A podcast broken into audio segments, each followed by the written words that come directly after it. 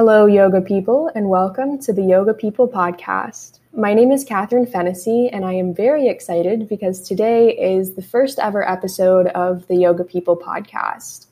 My guest today is Monica LeBansky, a Bikram yoga instructor who is seven years sober and has been practicing yoga for seven years. In today's episode, we talk about the principles of addiction, Monica's journey through addiction and recovery, and how yoga has been helping her along the way. So, welcome, Monica, and I'm super grateful to have you on today. So, thank you so much for taking the time to be here. Oh, it's it's my pleasure. I'm happy to help. So, before we get into your story of sobriety and finding yoga through this journey, I wanted to take a minute to talk about what it's like to be addicted to a substance, maybe paint a picture for someone who's never experienced this or never had exposure to this in their own life. So, it can be hard for even me to explain it because I, I, feel a little bit more removed from that than, than I was, say, you know, one year sober, six months sober, or actively in addiction. But the best way I can describe it is that, and this is actually how it is described in the big book of Alcoholics Anonymous, is that there is a spiritual hole or a spiritual malady inside of us that craves filling of some sort. And, and that filling usually comes in the form of a substance. And so we have this hole inside of us that, that needs to be filled by something.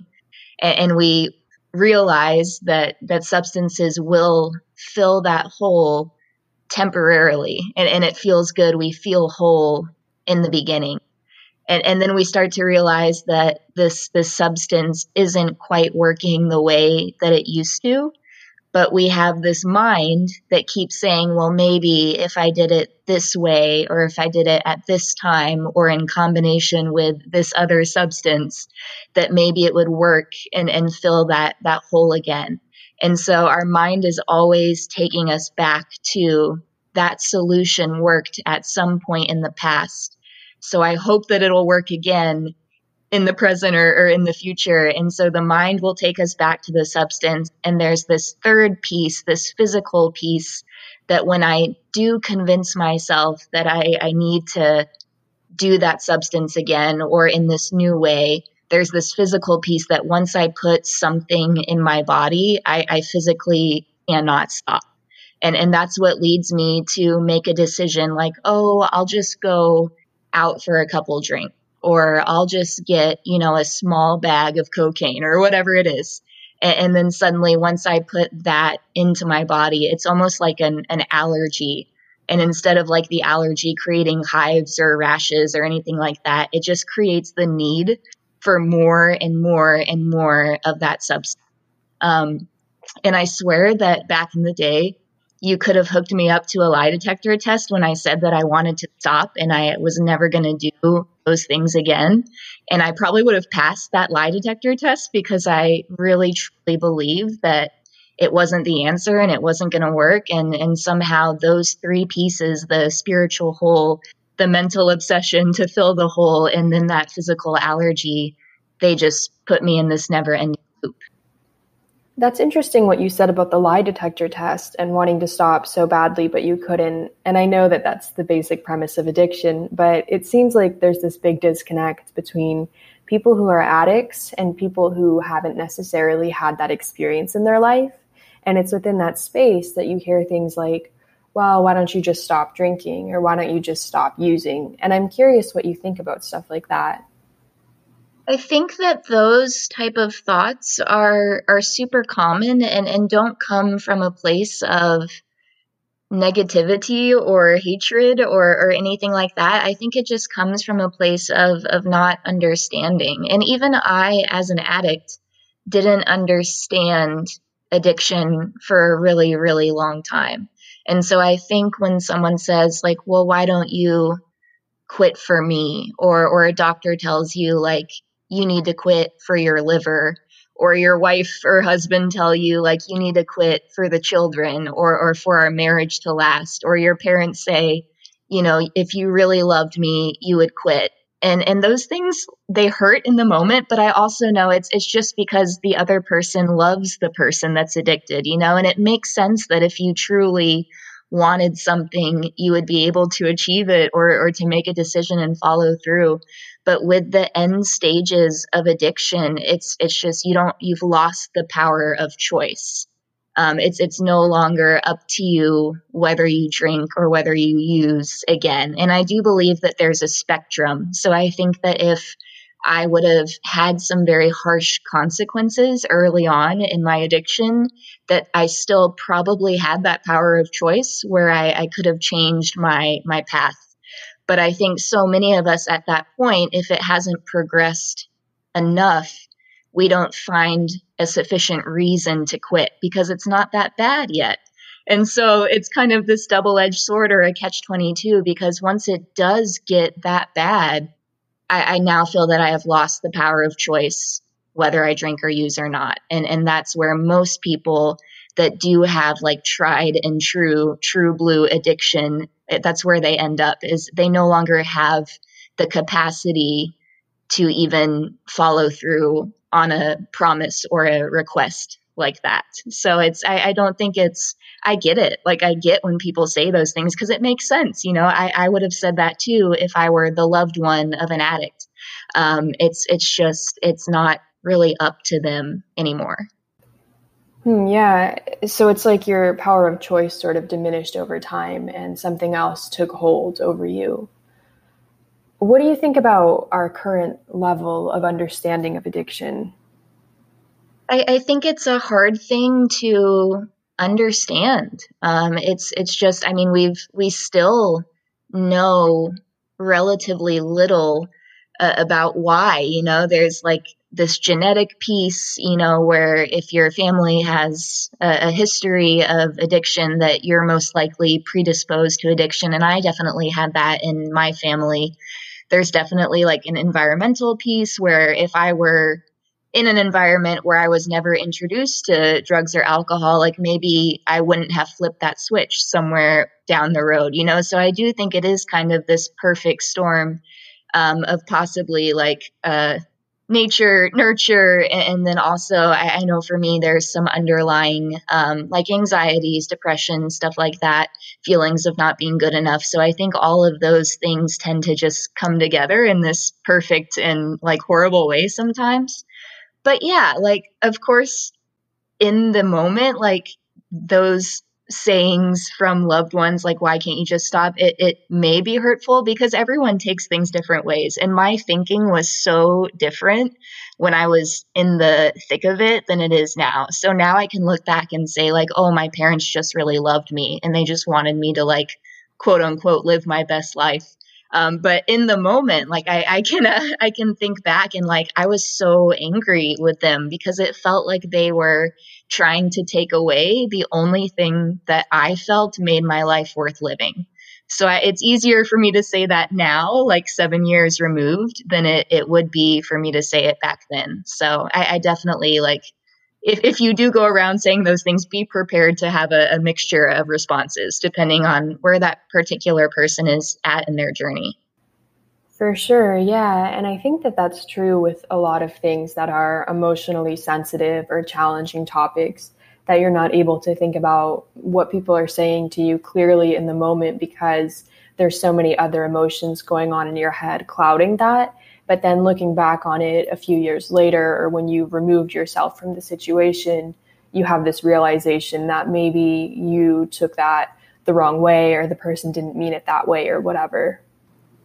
Absolutely. Like, I, I think everything is a, a, growing and a maturing and an evolving process. And, um, you know, a lot of people say that people in active addiction are, you know, there's that old saying that their growth emotionally is kind of stunted around the age that they started using. And I, I don't know how much I buy into that, but I, I do definitely feel like it, it's incredible. Um, it's almost like an animal brain, you know, like all I cared about was getting more of the substance. Like, no matter how much I loved my parents or my significant other or whatever, like they always came second to that substance. It's like an animal that needs food You know, it's just like it, it doesn't matter how much those other things matter because that is the primary objective all the time. Absolutely. Yeah. That's a really good way to put it, I think. Um, and I'm glad that I'm talking to you about this because I feel like in this short amount of time, you've told us so much that I had never heard it put that way before. And it's, it's super enlightening to hear this coming from you. Um, so if you don't mind, if you could walk us through your journey with addiction and recovery. I'll try to make this as short and sweet as possible. Um, and of course, like it's it's all a little bit of a blur but I, I, think I started like how anyone would start. And this is the interesting part is the the kids, my friends that I grew up with that started doing the same things at the same time that I did. A lot of them are like married now and have children and are super successful and all this stuff. So I think that's where that perfect storm from earlier kind of comes into play. Like maybe they didn't have the genetic predisposition or maybe they didn't have like underlying anxiety or whatever um, but I, I, started like I think how any other kid starts, you know, like drinking, smoking weed, and you know, high school. And once I went to college, I, I think my using just progressed so much quicker than I could have ever imagined. And so I would say by like sophomore year of college, I, I had probably done every drug that there is. I was not going to class. I was not doing well in school already like my life had become almost unrecognizable and it's hard for me to pinpoint like when or where that happened but i just it, it kind of shifts from like something that you do oh just on friday nights or just if the you know situation arises where it's around you know to where like i'm actively seeking out those things those people that situation and then suddenly you know, a, a few years into college, like I, I drink first thing in the morning. Um, I'm taking pills. I'm, you know, doing cocaine. I'm, I'm doing everything all the time that it's humanly possible. And, and suddenly like my life is unrecognizable from where it was just, just a few years ago. So before I even turned 21, like before I was even legally allowed to drink, I, I had already entered my first uh, long term inpatient treatment center. I, I, think that was in maybe 2009 or 2010. Um, and it didn't even stick. I, w- I was there for five months. I, I tried to go into their sober living and outpatient program afterwards, and I, I just I wasn't ready. So I, I relapsed. I went back to my old ways. I went back to even worse ways, you know, because there's kind of this like cycle of shame, you know, that comes with addiction where like now everyone knows, like my parents know because I've been in treatment for five months, you know, all of my friends know, my boyfriend at the time knew. And so then it's like, well, if I do mess up, there's even more fuel on that fire to keep going because it's like, well, you know, I, I failed, you know, and nothing like drives addiction more than like feelings of failure and inadequacy. So, um, yeah, I mean, that cycle repeated like a few more times. I, I went to a few more treatment centers. Um, I relapsed every time. And, and then finally in, let's see, 2013, um, I went to my, hopefully, knock on wood, final treatment center. Um, and, and that's where everything changed. And I don't even know why it changed then exactly. It, I think it was just my time. So there was nothing different about that final rehab center than the first few that you went to? I, I think the treatment center itself, it, it, wasn't so much a difference in. I mean, the programming was slightly different. Um, it, it was a lot more intense. It was definitely like a end of the line type treatment center. Um, and so I, I, do think like the programming was different but I, I, still honestly think like if i hadn't been in the place i was like i, I still could have messed it up even though it was like a, a great center. Um, but I, think i had gotten to this point where um, I, really had exhausted like all of my options. And and i think that's um, you know people say you have to reach rock bottom. And and i think I can make as many bottoms as as I want to make. You know, there had been a million times where I someone could say like, "Oh, surely that must be her rock bottom." Um, but you, you, can just keep digging more, more and more and more. Um, but I eventually just got to a point where it, it was just like a weird set of circumstances. I, I was dating this much older man. We were living in a storage unit, and then we temporarily were living at his mom's house, and meth had become like super involved. So not only was I like a raging alcoholic, but I was also super strung out on meth. And somehow, just like this combination of those two substances just really beat the crap out of me. And, and then this really kind of uh, icky relationship with you know this man twice my age we we got in like this big argument and he left for work and i i just called my mom and said like okay i, I need something you know and i didn't want to go back to rehab. That was like the last thing i wanted to do because i had told myself that i had proven that it didn't work. Um, but for some reason like the stars just aligned and and when i went to this last place it, it did work and it was in this last treatment center that you took your first yoga class? Yes, that that is correct. Um, it was part of their programming there that we did yoga two times a week. So, was it the hot yoga or the the Bikram yoga that was brought to the center? So it, it was Bikram yoga. It, it wasn't hot because uh, we did it in our our little uh, gym at the center. Um, so it was the 26 postures, two breathing exercises, but we, we didn't have heat, we didn't have mirrors. What was your experience like taking that that first class? I honestly wasn't a fan. Um, I, I just it, and it wasn't even the the yoga or the practice. It, it just felt like here I'm in this place where like everything that I'm forced to do is something that I'm forced to do and I'm constantly being told like what I can and can't do and every single minute of every hour of every day is like pre-decided and controlled. And and so the yoga honestly in the beginning just felt like another group that I had to attend. Um so I mean it was maybe better than like sitting in a chair being like yelled at or whatever but um yeah I I wasn't um I, I, I guess I felt indifferent. You know, it just felt like another box to check. But obviously, at some point, that switched for you.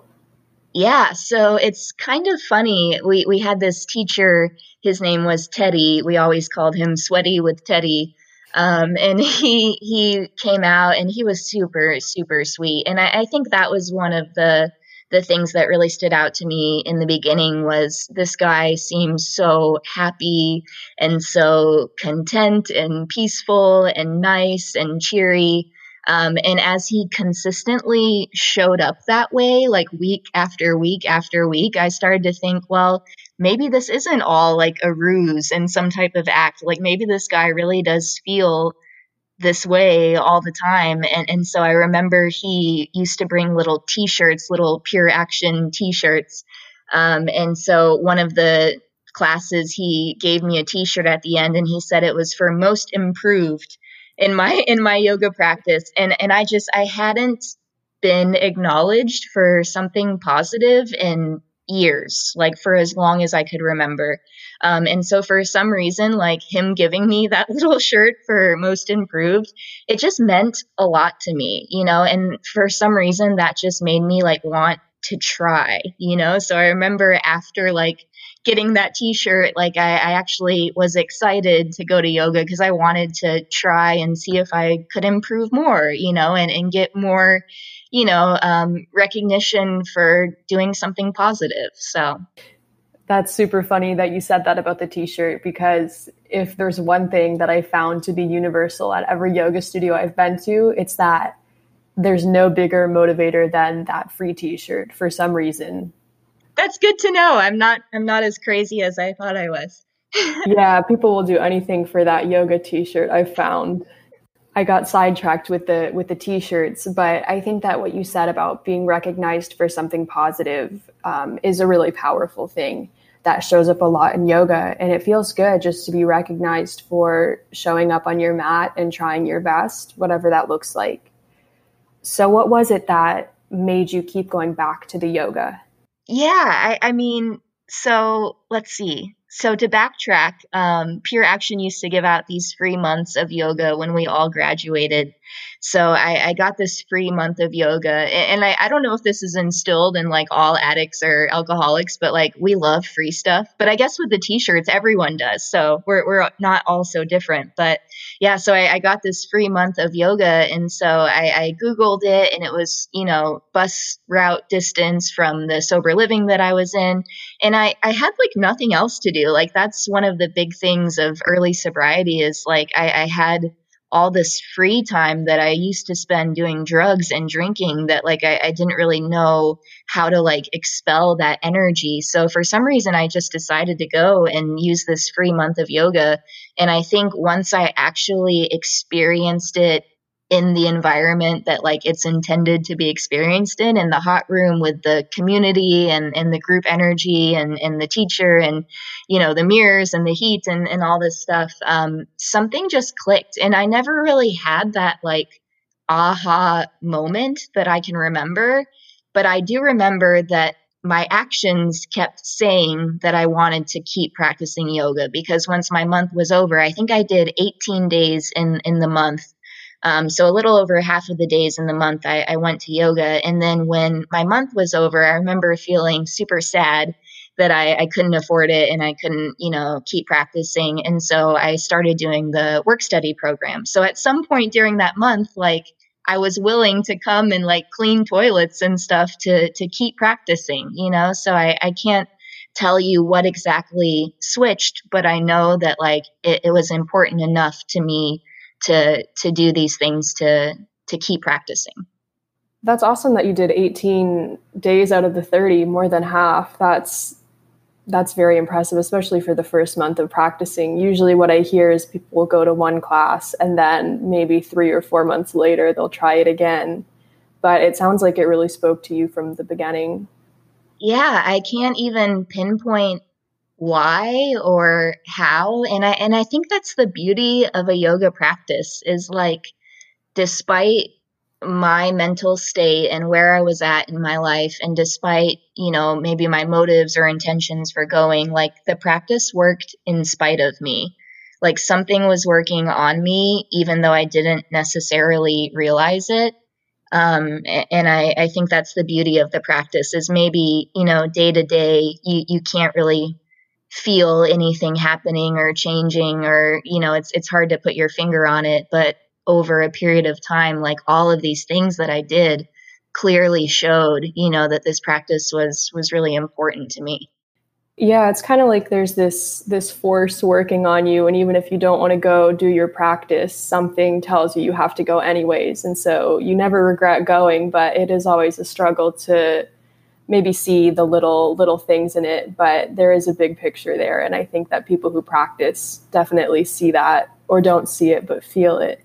Absolutely. I, I think the feeling is is really you know where it's at. Um, especially for someone in early sobriety like you know we're a mess um, just all just all around mess. Um, and, and, so for me like I, I, think one having that very um, I think the fact that it was such a physical practice was just good for me in the sense of like I, I, really felt like all of this like energy and motion and emotion that I had pent up inside of me and all this angst and and uh, whatever you want to call it like it, it, was a good physical outlet for me. But I, I also especially the longer I practice yoga um, I, I, think the the mental piece is is so huge. Um, it's it's just like things that seem so dire and and so um, heavy, but before a yoga class, you know, afterwards, it's like I, I either have some clarity around the situation or like the situation just isn't you know as as dire as I thought it was.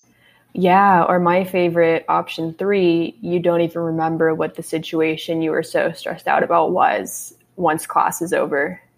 Exactly. It's like, man, we can make things so so huge and, and so important and so um, daunting. And yeah, it's like, what what was that thing that I cared about so much earlier? You know, that ruins my whole week or whatever. yeah, totally.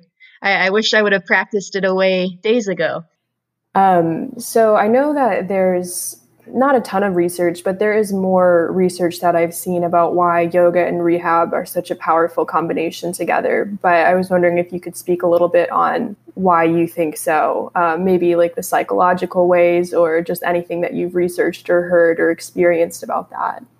So for me personally, what I what I believe is is that if we do think of addiction as that three part disease the spiritual, the mental, and the physical then it almost like makes perfect sense that a, a yoga practice in combination with a, a program of recovery would work so well together because you know yoga is, is the union of, of mind body and spirit. So it, it almost it, it, just it I, I don't see um, you know how it couldn't start to kind of work together because if my my spirit is sick and my mind is sick and my body is sick um, than then a practice that helps to heal and and unify those parts of myself.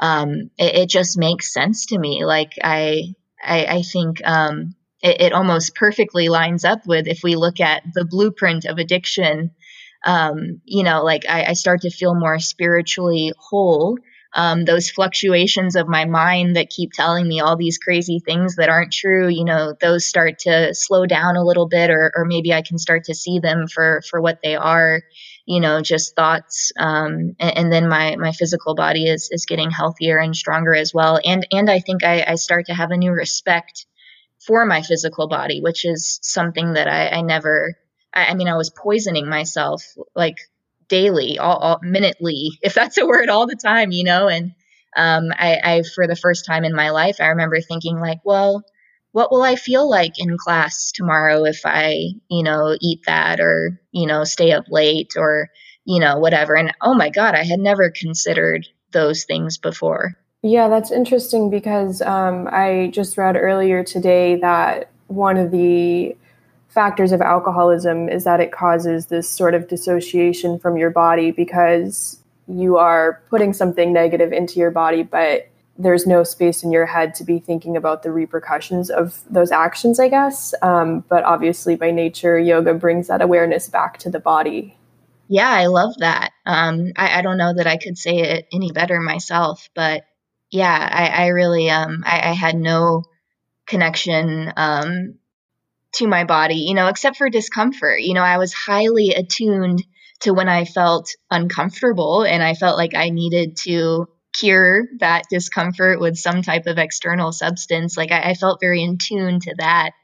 Um, but other than that, like the, you know, the seizures and the um, like countless like medical issues and, and bruises from falling and broken toes and you know smashing my face into coffee tables and like none of those things mattered. Um, but but i was highly aware of, of when i needed more drugs but that that was really about it.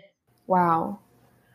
Well i'm super happy that you found your way through yoga and and to being a teacher. And i'm happy that i met you because you are such an amazing teacher and amazing person. And i'm super grateful to have had this opportunity to talk to you and get all this information from you.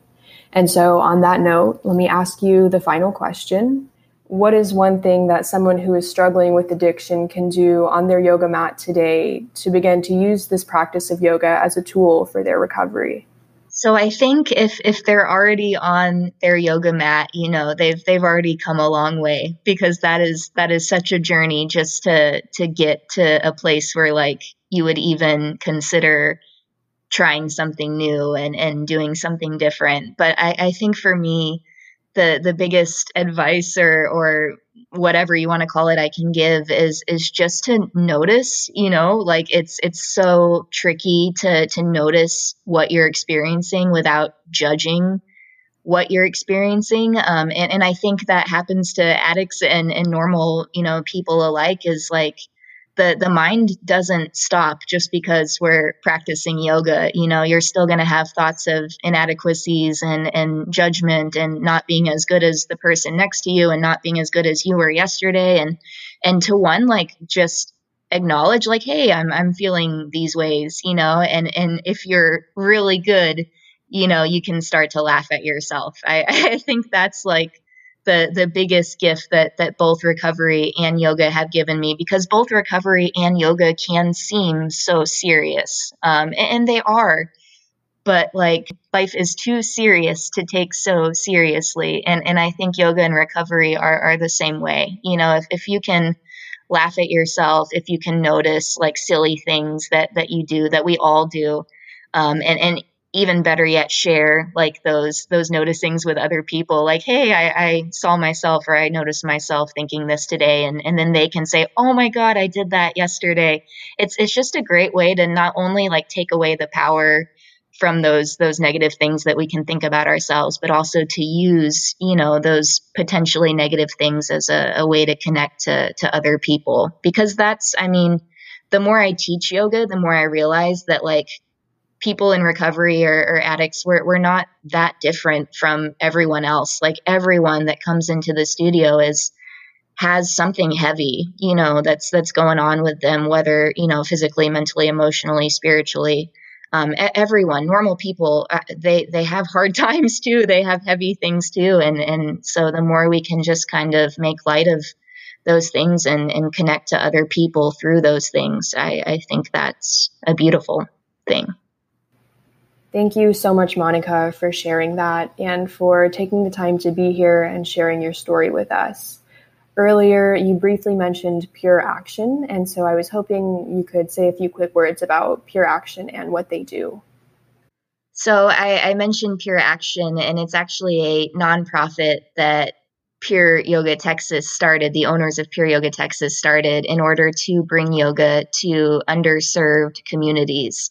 And, and so that's actually how Sweaty Teddy came out and, and taught me in treatment. And up until this March when when things kind of changed, that's how I was able to actually complete the cycle and, and go back and and teach in the same treatment center that that I went through. Um, and so I, I, had actually been doing that for almost five years, teaching in in the treatment centers.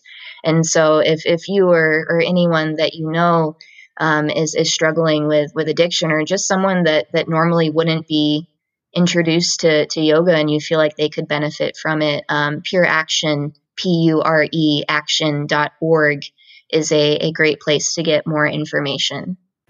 And that concludes the first episode of the Yoga People podcast. I truly appreciate you being here, and I will see you all around soon. And happy yoga to all.